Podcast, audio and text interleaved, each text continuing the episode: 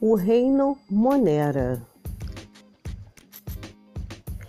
Eu sou Ilani Bazzani e esse é o nosso tema de hoje.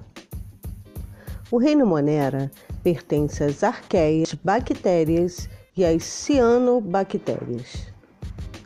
As arqueias são encontradas em diversos ambientes, com condições extremas como pântanos, onde há baixa disponibilidade de gás oxigênio, salinas, onde há grande concentração de sal, em poças vulcânicas, onde a temperatura é muito alta. As cianobactérias, também chamadas de algas azuis, são encontradas em tronco de árvores, na água doce ou salgada, em solos úmidos. Elas produzem grande parte do oxigênio do planeta, pois realizam fotossíntese.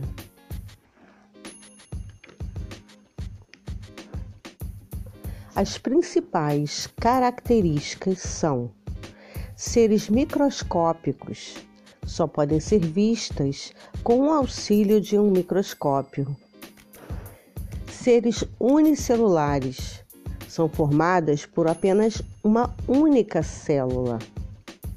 Seres procariontes, sua estrutura é simples e constituída por parede celular, citoplasma e DNA. Não apresentam núcleo, o DNA fica espalhado no citoplasma.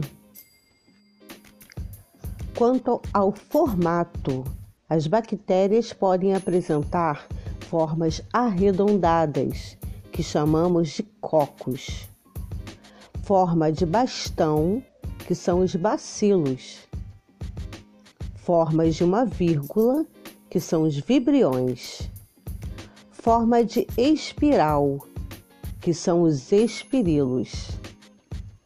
Apesar de unicelulares, as bactérias podem existir em grupos, que chamamos de colônia. Quanto à reprodução, as bactérias se reproduzem principalmente de forma assexuada. A célula-mãe sofre bipartição, dando origem a duas células filhas idênticas.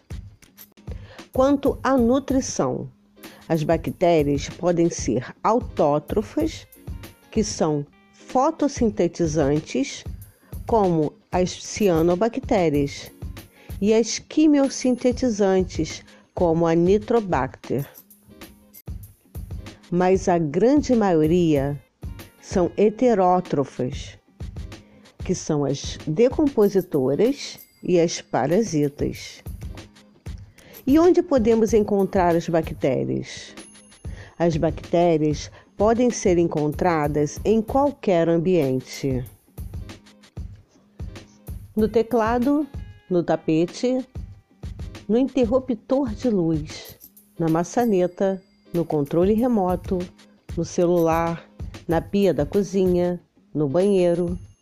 Podemos encontrar bactérias no corpo humano, como narinas, nos pés, nas mãos, na boca e dentro do corpo. A flora intestinal são bactérias que vivem no intestino do homem e de outros animais, ajudando na digestão dos alimentos. As bactérias têm um importante papel nas cadeias alimentares. São as bactérias decompositoras. Elas são responsáveis pela decomposição de matéria orgânica. Com isso, elas devolvem nutrientes ao solo.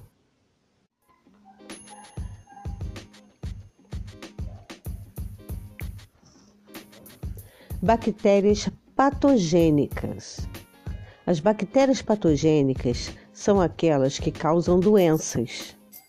Um exemplo é a leptospirose, uma doença causada por uma bactéria chamada Leptospira, e que vive na urina de ratos, porcos, bois e cães. Por isso devemos evitar entrar em contato com água de enchentes ou enxurradas, pois podem estar contaminadas com a urina desses animais.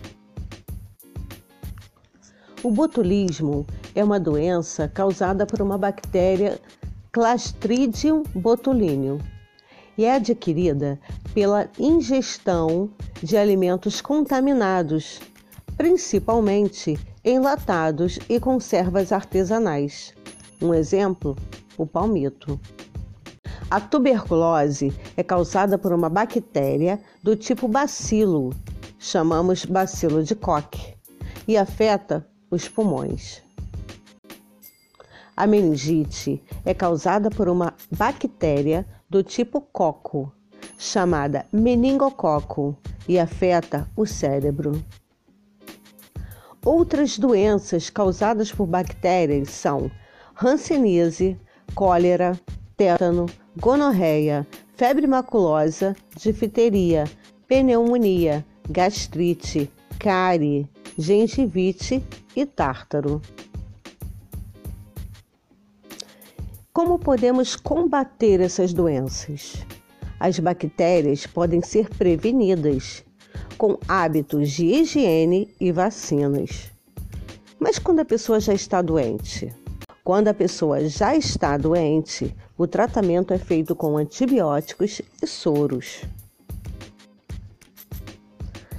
Como combater as bactérias patogênicas? Com a vigilância sanitária, vacinação, higiene, não entrar em águas de enchentes, só consumir alimentos enlatados de boa procedência, beber água tratada. Cuidado ao tossir ou espirrar perto das pessoas. Lavar bem as mãos após ir ao banheiro. Lavar bem os alimentos que são consumidos crus.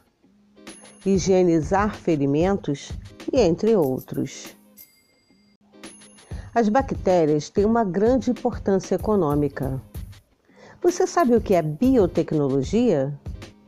A biotecnologia é a tecnologia que utiliza qualquer organismo vivo na fabricação de produtos ou processos. E o que as bactérias têm a ver com a biotecnologia? As bactérias são usadas na fabricação de iogurte, queijo, vinagre, antibióticos, vitaminas e outros.